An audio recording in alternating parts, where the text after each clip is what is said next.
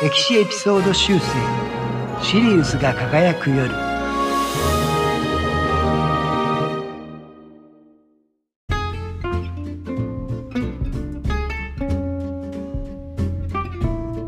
こんにちは。シリウスが輝く夜第14回目です。そしてティムールに関する回としては8回目ということになります。今回はですねティムールの最後の遠征と言ってもいい7年戦役について語ります。さあここまで。結構長くティムールの生涯について語ってきましたが今回ついに大断円ということになりそうです。振り返ってみればいろいろとね感慨深い気もいたしますけれどもま、ともあれ本編の方に行ってみましょう。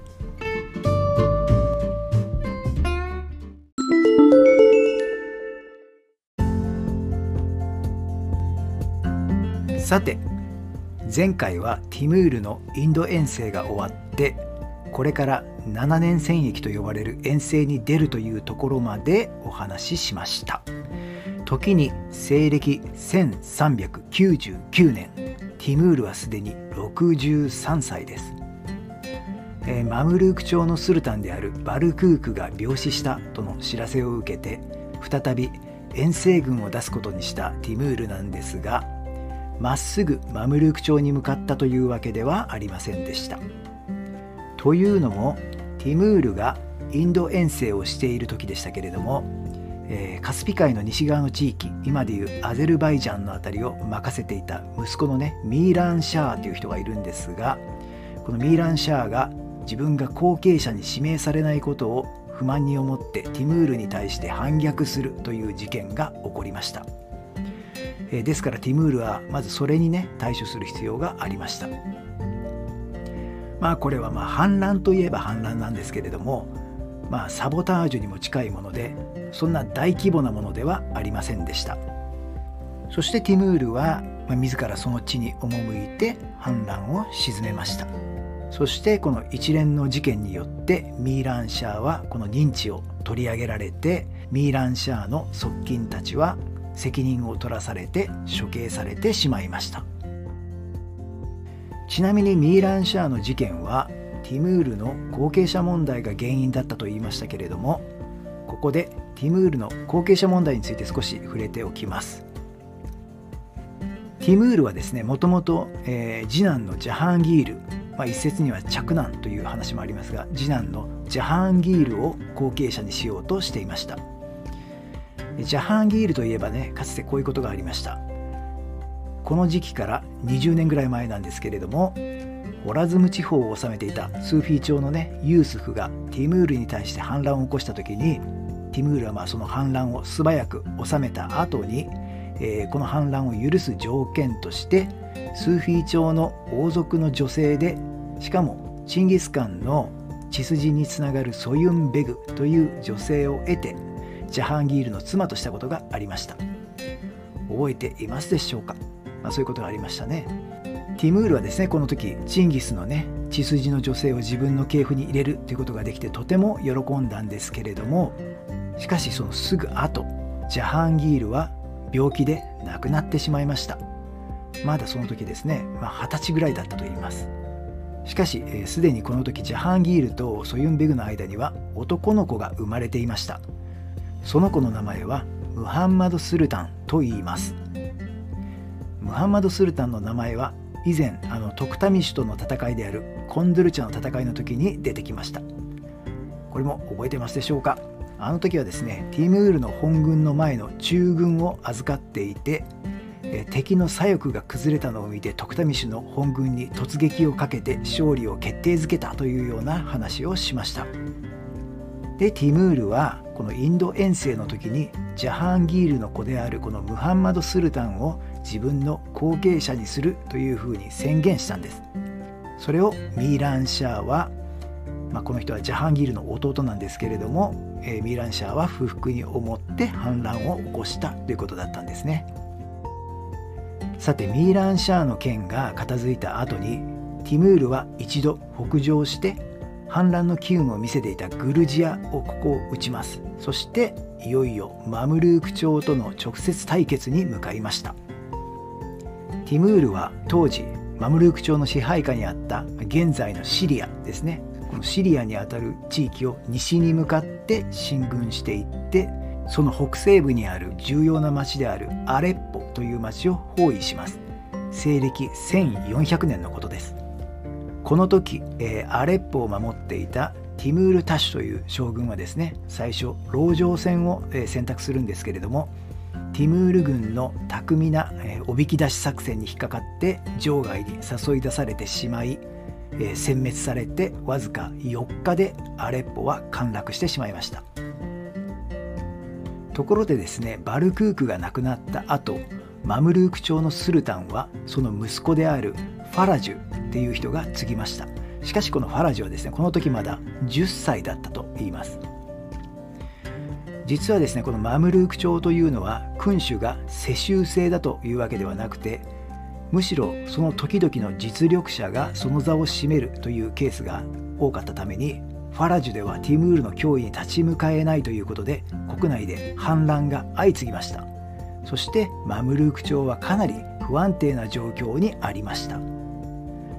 そこにね実際にティムールが戦いを仕掛けてきたんですけれども案の定マムルーク朝はアレッポを救うことはできませんでした。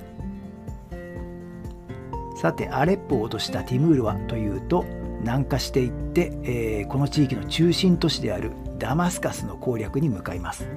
そして今回はファラジもですね軍を率いて、えー、カイロから出撃してきてダマスカスの郊外でティムール軍を迎え撃ちました。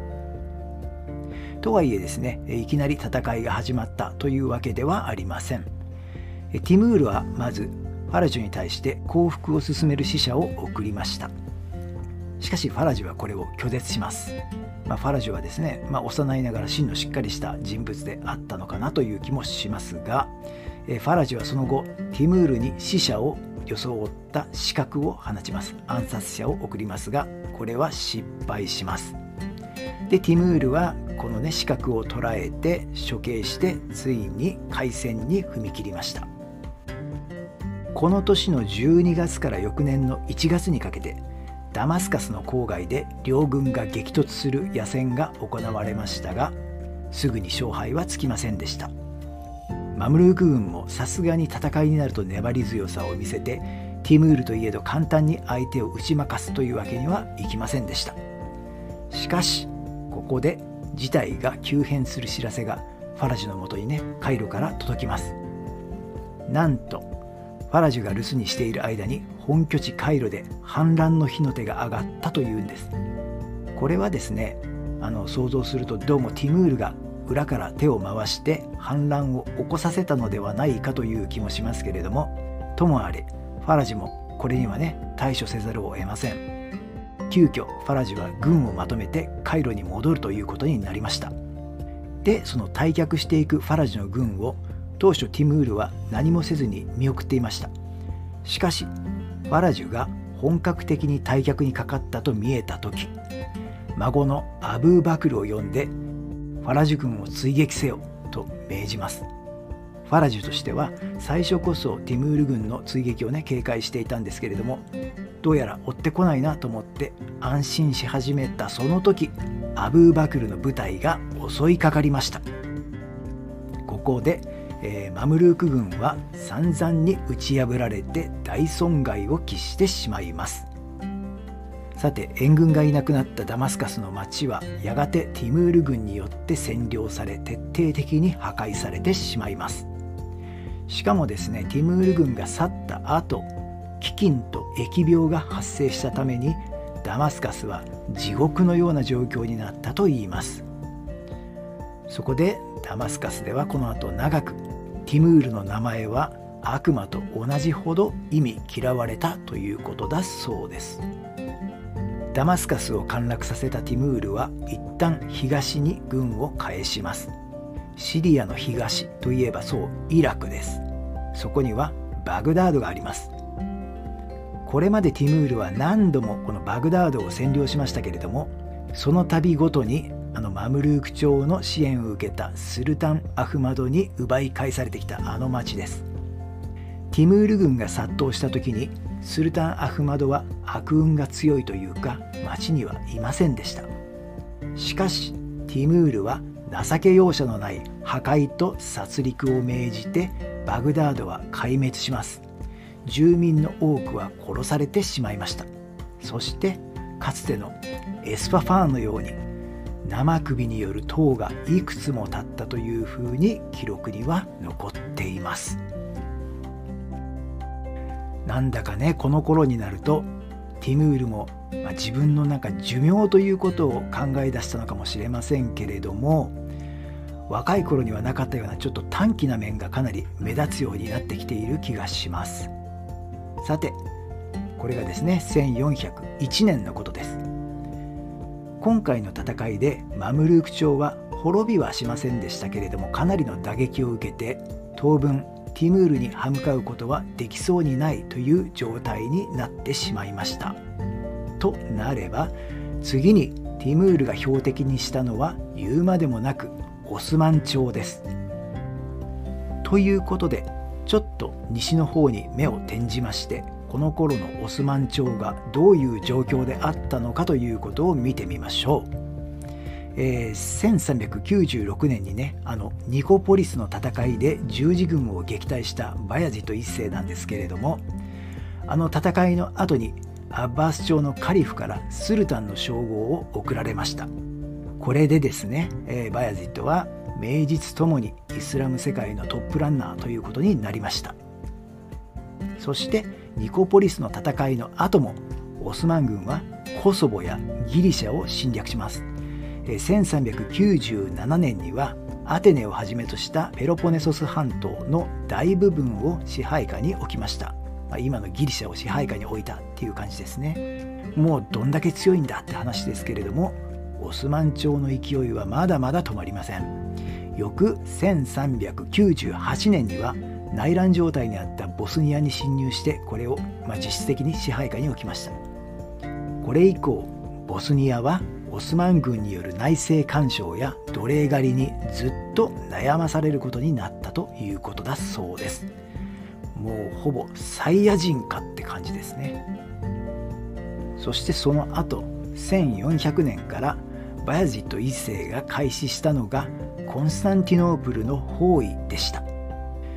ということでここでちょっとコンスタンティノープルについて説明しておかねばなりません。コンスタンティノープルご存知でしょうか？今のイスタンブールのことですね。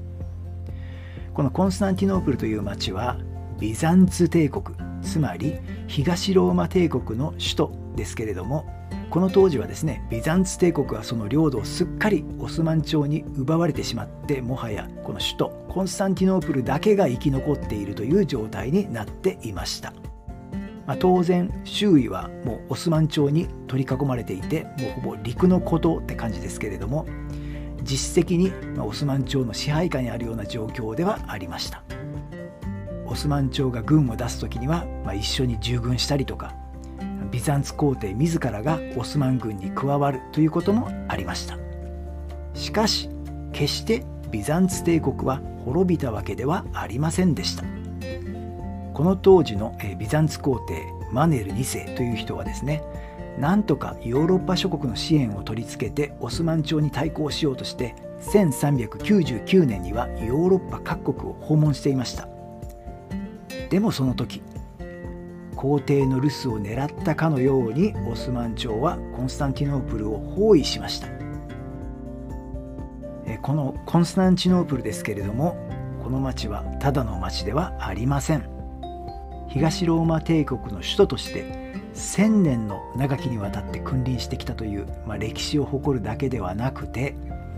ギリシャローマの文化を直接引き継ぐヨーロッパ文化の本流を保持し続けているという町でもありしかも、キリスト教の中心都市の一つとして宗教的にも大変重要な町でした。またですね当時の世界の交易貿易ですねという面で見てもこのコンスタンチノープルの場所というのはアジアとヨーロッパの架け橋でありかつ地中海世界への玄関口でありさらには北のスラブ世界への扉でもあるというとっても重要な場所にあってヨーロッパ諸国の人々にしてみれば絶対に異教徒の手に渡してはいけないという町だったんです。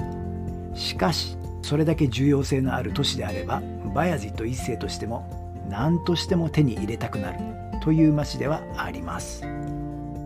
コンスタンティノープルはですね先ほども千年の町と言いましたけれどもこのイスラム教の世界と接するこのポイントでもあるこの場所でそれだけ長く存在し得たというのはとにかく防御力の高い町であったということが大きな要因です。このコンスタンティノープルは半島みたいな地形になっていて海に突き出しているような形になっているんですけれども三方が海で残る一方だけあの内陸につながっていますがとにかく町全体を高くて分厚い城壁が何重にも固めていて外敵の侵入を全く許しません。そしてこの三方の海のうち、えー、海上輸送の要である金閣湾っていう、まあ、湾があるんですけれどもここはですね緊急時には太い鎖を使って湾を封鎖して船の往来を許さないというねそういう防御設備もありました。これまでも実際何度も外敵の攻撃にさらされてきたこのコンスタンティノープルなんですけれどもしかしそのコンスタンティノープルがこの時はバヤジット一世率いるオスマン朝の軍隊に2年にわたって包囲を受けてついには陥落寸前にまでなっていました。時に西暦1402年のことです。マネール2世の必死の呼びかけにもかかわらずあまりにも強すぎるオスマン朝に対して本気で援軍を出そうとするヨーロッパの国はどこにもありませんでした。マネール2世も精魂尽き果ててほとんど絶望しかかっていました。当然コンスタンティノープルで耐え忍ぶ住民たちの間にももう限界だからオスマン朝に降伏しようとする意見が体制を占めていました。町を明け渡せば間違いなく破壊と殺戮が待っているというにもかかわらずです。しかしこれはですね歴史上の事実なのであえて言いますけれどもコンスタンティノープルはまだ神に見放されてはいませんでした。これまでですねオスマン朝による支配をものすごい勢いで拡大してきたバヤジット1世なんですけれどもその裏にはかなり強引な占領政策っていうのがありました。オスマン朝のこの本拠地であるこの小アジア今のまあトルコのあるところですがこの小アジアの地においても圧倒的なこのオスマン軍の力の前に支配は受け入れたけれども本心から屈服したわけではないと心のどこかで反抗心を燃やしている勢力がかなりの数残っていました。このバヤジット1世がコンスタンチノープル包囲を続けていたこの時期そのオスマン朝に反逆心を持つ勢力の期待を全部引き受ける形でこのアナトリアの地に侵入してきて瞬く間に各地でオスマン朝の勢力を駆逐してその支配から彼らを解放していた軍がありました。それが言うまでもなくティムール軍です。基本的にですねオスマン朝の目は常に西の方に向いています。仮想敵国というとビザンツ帝国とかその先にあるヨーロッパ諸国だったんですよね。ところが東の方からティムールが侵入してきてオスマン朝の足元をひっくり返そうとしていました。これにはバヤジット一世は激怒します。そして稲妻の異名通り。バヤジット一世は素早く軍をまとめるとあっという間にコンスタンティノープルの包囲を解いてティムール軍の迎撃に向かいました。これによってコンスタンティノープルは陥落寸前で救われたことになりました。さて怒りに燃えるバヤジット一世なんですけれどもアナトリアの中央にあるアンカラという場所でティムール軍と対峙しました。ところで、えここまでですねティムール軍がなぜ戦いに強かったのかということについてあまり語ってきませんでしたのでここでちょっとそのことについて話しておきます。ティムール軍が率いる軍はチンギス・カン以来の伝統であるモンゴルの戦い方が基本にはなっています。遊牧民特有のあの狩りの動きを応用した一糸乱れない軍隊行動というのが基本で騎馬の馬のですねこの機動力を生かしつつ主な武器としては弓を使った戦い方をするという感じではあるんですけれどももちろんそれだけではありません。彼らはですねこの技術面においては柔軟な頭を持っていてこれまで戦ってきた相手の戦い方をどんどん取り入れて例えば最新の工場兵器城攻めをするための兵器ですねそういうのも使いこなしますし特殊部隊であったり工兵部隊であったりこの騎兵以外の兵士もしっかり持っています。また何より彼らが重要視するというのが情報収集と情報操作です。戦う前に敵の内部事情や予定される戦場がどういう場所であるかなんていうあらゆる情報を集めて分析しかつ偽情報で敵をか乱したりとかこちらがなんか優位になるようなね情報操作をします。で部隊間の連絡も常に密にとっていて、え連動して行動します。つまりですね個人の武勇に頼る原始的な軍隊ではなくて情報戦の要素も強いとても洗練されたシステマチックで高度な戦闘を行う軍隊でした。もともと戦闘力のある人たちにこんな戦い方をされたらそりゃ勝てません。実はオスマン朝ももともとは遊牧民が作った国なのでこのモンゴル的な傾向はあるんですけれどもより多国籍であってヨーロッパ文化の影響もかなり受けているという感じではあります。例えばですねヨーロッパの、ね、国の傭兵部隊なんかも多く混じっていますし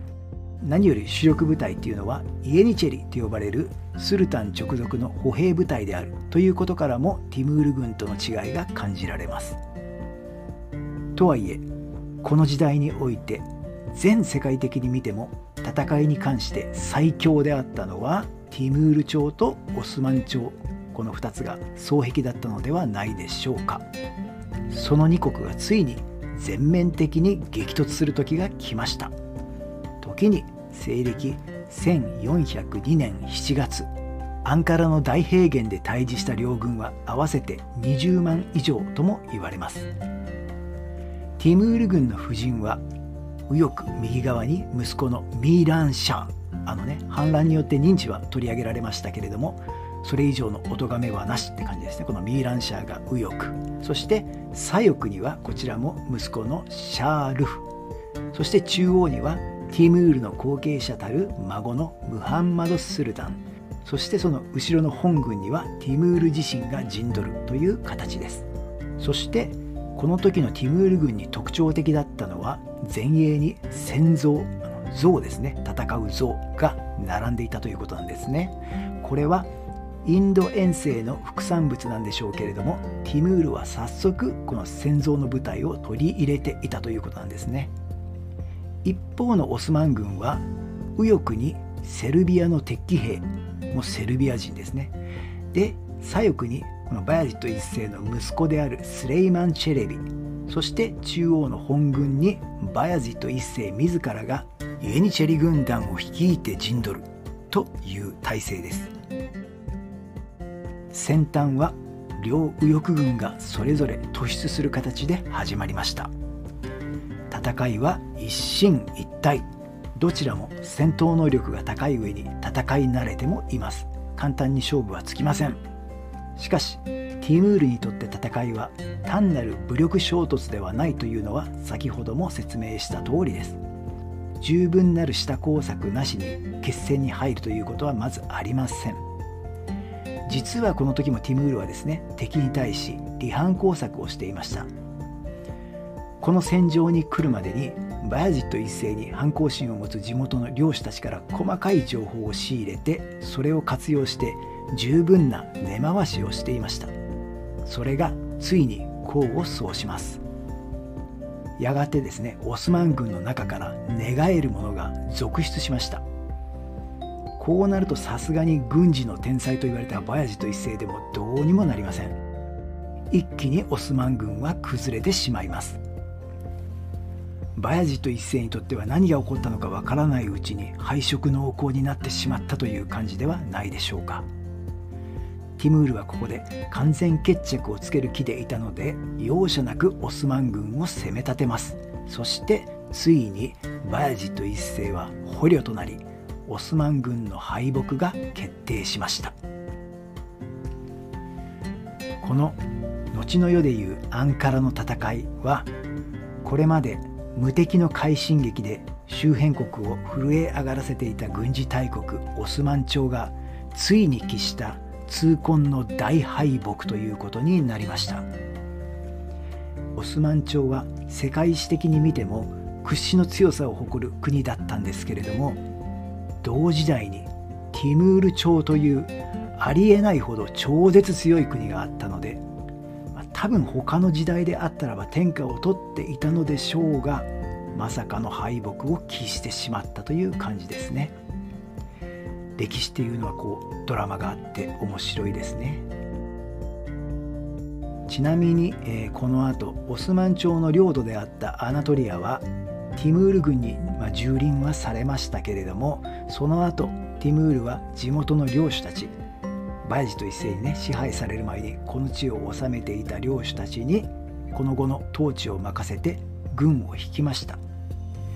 まあ、ティムールはねアナトリアを直接統治する気はなかったということなんですね。オスマン朝の勢力を削ぐことができれば OK ということだったのでしょう。バイジット一世の子スレイマン・チェレビはティムールに服従を誓ったので命は助けられました。そしてこの時ですねオスマン朝は滅亡寸前まで追い込まれましたけれどもティムールが存続を許したためにこのあと20年をかけて徐々に国力を回復していくということになります。そして後のあの強大なオスマン帝国になっていきます。さて周辺の国全てが恐れていたオスマン朝を破ったティムールに対しては多くのヨーロッパの国から勝利を祝う死者が訪れました。ビザンツ皇帝も今後はティムールに従うという意向を示しました。そしてこの結果を見たマムルーク朝もこれはもうかなわんという感じでティムールの勝利をたたえ今後はティムールの下につくという宣言をしました。ここにティムールは最大の強敵であったマムルーク朝とオスマン朝のいずれも支配下に入れることに成功しました。この戦いの後捕虜になったバヤジット一世なんですけれどもティムールによって手厚く保護されました。まあ一説にはねあのティムールが檻に入れてバヤジットをかなりひどい目に遭わせたという話もありますけれどもあれはどうやら作り話のようです。ティムールはこのバヤジットを手厚く保護したんですけれども、まあ、この敗戦による精神的な衰弱がバヤジットはひどくて翌年健康を害して亡くなってしまいました。ティムールはその死を悼んで涙を流したというふうに伝えられています。さてオスマン軍との戦いを終結させたティムールはサマルカンドに帰還しました。しかしこの遠征中にティムールは親しい人を3人失っていました、えー、1人目は長年の腹心で戦友でもあったサイフッティーンです。覚えている方も多いかと思いますが若い頃にあのティムールと一緒にモグリスタン藩国のトゥグルク・ティムールのもとに行ってですねティムールを売り込んだあのサイフティーンです。そして2人目はチャガタイ藩国のといいますかティムール朝の藩であったスルタン・マフムードです。あのソイル・ガトミシュの息子ですね。まあ、このスルタン・マフムードは、まあ、もちろん名目上の藩ではあったんですけれどもとても優秀な人物でティムールの良きパートナーでもありました。ティムールはですねこのスルタン・マフムードの死後はもう新しい藩を建てるということはしませんでした。歴史的な話をするとこの後はティムールの子孫がティムール朝を継いでティムール帝国を確立していくということになります。そして3人目がなんとティムールが自分の後継者に指名した孫のムハンマド・スルタンです。これに関してはさすがにティムールもかなりの精神的なショックを受けたらしくてしばらくは嘆きの声が止まらなかったといいます。そして、えー、年は改まり1404年。サマルカンドでティムールはクリル隊を開きました。クリル隊とは前にも言いましたけれども各部族の有力者が集まって国の重要事項を決定する会議のことです。今や中央アジアからペルシャそして形の上とはいえマムルーク朝やオスマン朝まで支配下に入れて空前の大帝国を築こうとしているこのティムール朝でしたけれどもチンギス・カンのモンゴル帝国を再興するという途方もない目標を掲げているティムールにとってはまだ目標達成の途中でしかありませんでした。ここでティムールが次の目標としたのはこれまでのような西側ではなく東側つまり中国でした。かつてはモンゴル帝国の一部であった元、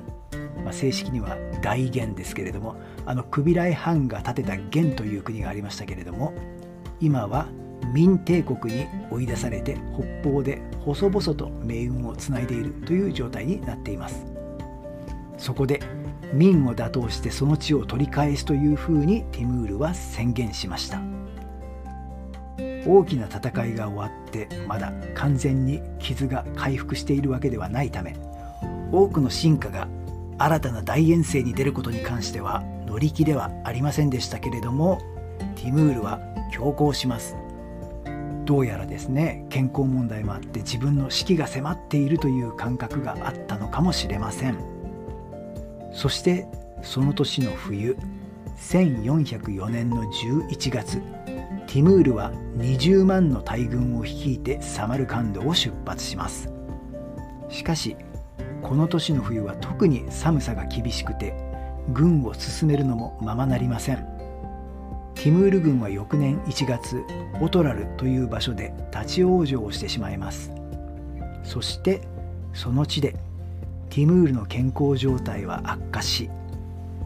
1405年2月18日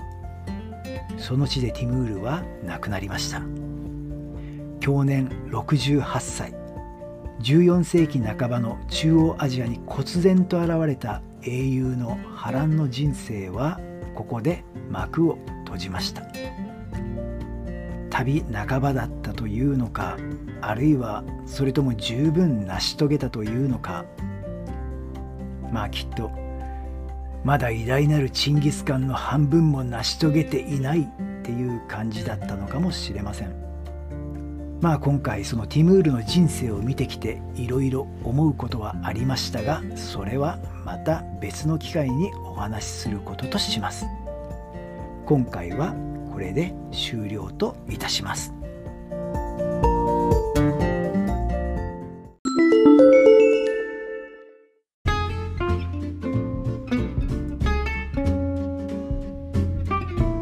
サマルカンドブルーの伝説。中央アジアが生んだ英雄ティムールの生涯。その8回目でした。ついにティムールの生涯を語り終えました。今回ですねあの本編の中に出てきたアンカラの戦いなんですけれども元はといえばですね私あのオスマン帝国が結構好きで昔からちょっとねいろいろ調べてたんですけれどもそのオスマン帝国の歴史の中でバージット一世がアンカラの戦いで突如出現したこのティムールという謎のね勢力によって空前の大敗北を喫してオスマン朝がもう滅亡の危機に陥ったという話をね、まあ、最初聞いた時にですよ。このティムールって一体何者だと思ったんですよね。まあもちろん名前は前から知ってはいましたけれどもそんなに意識はしてなかったんですけれども。よく考えてみるとティムールって別に王様っていう感じでもない。藩ではなく、まあ、スルタンでもなく何々王でもなくなんか文献によると茶ャガタイ藩国の将軍とか書いてある。一将軍が破竹の勢いで勢力を拡大しているオスマン朝にねいきなり戦いを挑んでめちゃめちゃ勝ってしまうってこれどういうことっていうふうに思ってこのアンカラの戦いまでティムールがまどういう人生をま辿ってきたのかなっていうことについて調べてみたくて調べてたんですけれどもそうするとこの人生がですねいろんなドラマがあってやたらに面白い。特にまあこの生涯の各時期でいろんな何て言うかな敵役というかパートナーというかまあいろんなね面白い人物が出てくる。今振り返ってみても例えば若い頃に将来を語り合って後に宿敵となったあのフサインであったりティムールが外に向かって攻めていった時に散々に邪魔をしてくれるトクタミシュであったりとかで最後にはバヤジット一世。こういう人たちが、まあ、その時々に出てきていろんな絡み方をしてくれるっていうまあ何ていうかストーリー的にもやたらに面白くてこれはですね語ったら面白いんじゃないかと思いましてまあ試しに今回やってみたっていうことなんですけれどもどうでしたでしょうか？なかなか長くなりましたね。まさか8回になるとは思いませんでしたがまあ、とりあえず今回でティムールの回は一旦おしまいです。さあ次回は何を語りましょうか？まあ、今後とも暇つぶしに聞いていただければと思いますということで今回はこれでおしまいです。